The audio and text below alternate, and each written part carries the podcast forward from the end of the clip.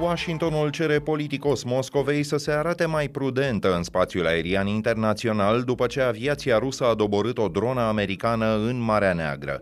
Anchetă Recorder, un profesor de la seminarul teologic din Baia Mare i-a acuzat de comportament inadecvat și încă un condamnat definitiv a dispărut fără urmă din România. E miercuri 15 martie. Ascultați știrile zilei de la Recorder.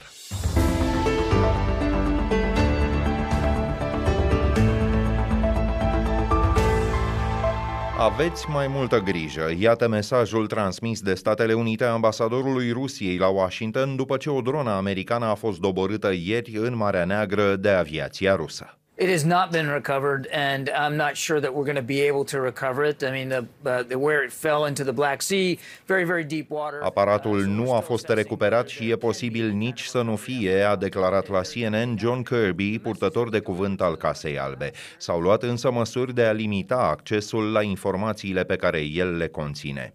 Drona respectivă decolase din România, așa scrie cotidianul american The New York Times, care citează o sursă oficială de rang înalt. Aparatul de zbor fără pilot era într-o misiune de recunoaștere în apropiere de Crimea, în spațiul aerian internațional.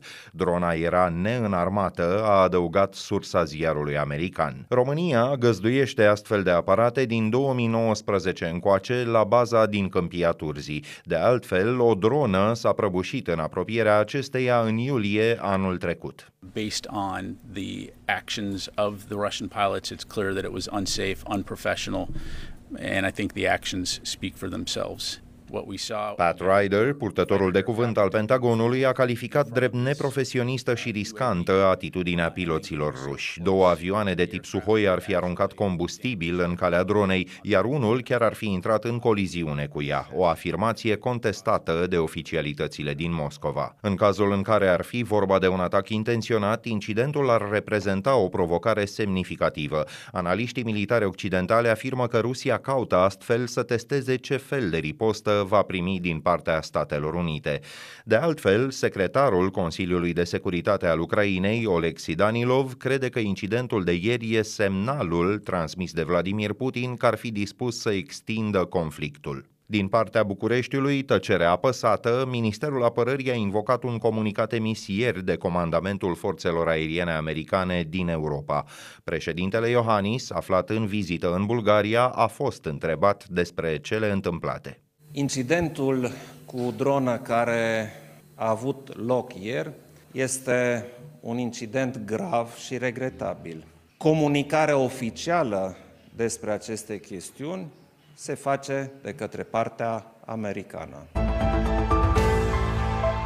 Pe acest fundal, portalul de investigații Rise Moldova a publicat ceea ce afirmă că e un document oficial al Kremlinului. El rezumă obiectivele Moscovei în Republică, să preia controlul de facto asupra Moldovei până în 2030, să combată politicile României și eforturile Chișinăului de a se apropia de NATO și să mențină dependența țării de importurile de combustibil din Rusia. Strategia ar fi fost întocmită în toamna lui 2021. Unul dintre obiectivele menționate în document, statutul protejat al limbii ruse, se regăsește în programele comuniștilor și socialiștilor din Moldova. Partidul Șor al oligarhului fugar Ilan Șor s-a opus public mai multor acțiuni ale NATO.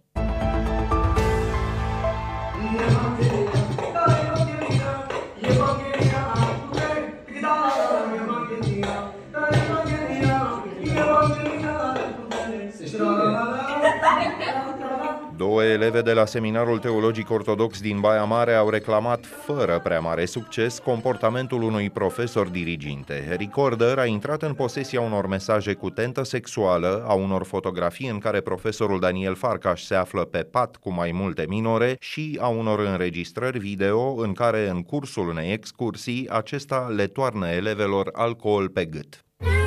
La un moment dat, după ce bei, nu mai știi, mai ales fiind minoră și nebând, și rămâi cu doi bărbați, nu știu, după ce se bea alcool, nu poți să știi ce are în cap. uh, un adult, că până la urmă e adult, cu niște fete minore care sunt și sub influența alcoolului. Conducerea seminarului din Baia Mare și episcopul Maramureșului au primit avertizări și dovezi despre cele întâmplate. Sancțiunile însă au fost minore, iar unele au fost ridicate după câteva luni.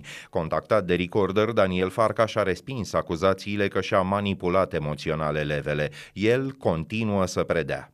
Investigația Toate sunteți ale mele, arhidiaconul și elevele de la seminar e de găsit pe pagina noastră de internet, dar și pe canalul de YouTube al Recorder. Ea reprezintă și tema episodului din această săptămână al podcastului On The Record, care va fi disponibil de vineri pe toate platformele importante.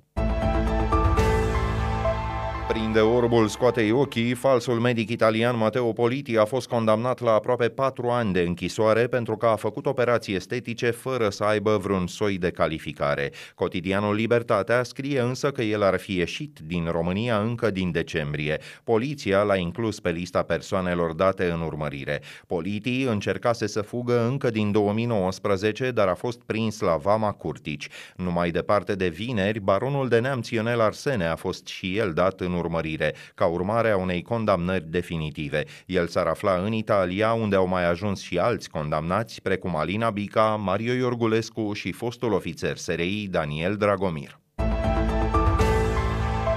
Printre cei stabiliți în Italia se numără și Darius Vâlcov, fostul ministru de finanțe și primar al Slatinei, tocmai ce a scăpat însă de un dosar de corupție în care primise în primă instanță șase ani și jumătate.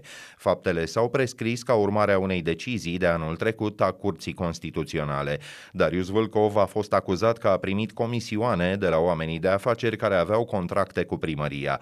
Până în 2021, cei fugiți din țară înaintea condamnării se predau în Italia Italia și invocau condițiile improprii din închisorile românești. Mai nou, ei încearcă să obțină rezidența, așa cum s-a întâmplat în cazul lui Darius Vâlcov.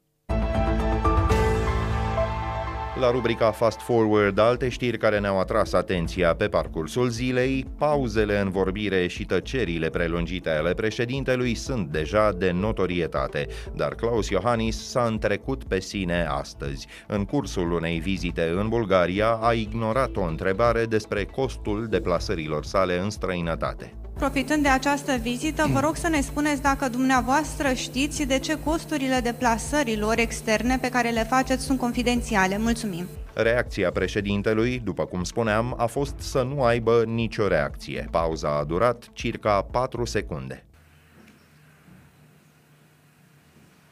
Administrația prezidențială a precizat sâmbătă că rutele și costurile avionului privat cu care președintele a plecat de curând în vizită în Japonia sunt clasificate. Site-ul boardingpass.ro scrie însă că aparatul este unul de lux. Estimarea neoficială a costului călătoriei e de câteva sute de mii de euro. În 2022 și în primele două luni ale acestui an, președintele a călătorit de 26 de ori în țară și în străinătate.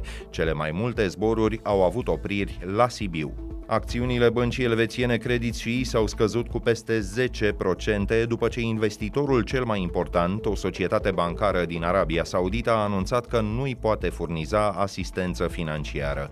Credit Suisse se confruntă cu retrageri de peste 120 de miliarde de dolari și acțiunile altor bănci din Europa au avut de suferit. În ultima săptămână, indicele bancar european s-a redus la un nivel nemai întâlnit de când Rusia a invadat Ucraina în februarie anul trecut. Din cauza îngrijorărilor provocate de situația Credit Suisse și cotația barilului de petrol a coborât sub 70 de dolari pentru prima dată din 2021 încoace.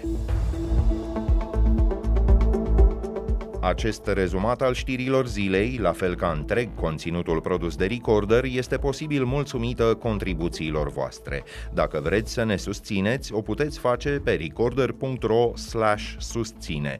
Tot acolo găsiți și formularul 230 pentru redirecționarea impozitului pe venit. Punem punct aici, ne auzim din nou mâine seară. Sunt Filip Stan David, toate cele bune!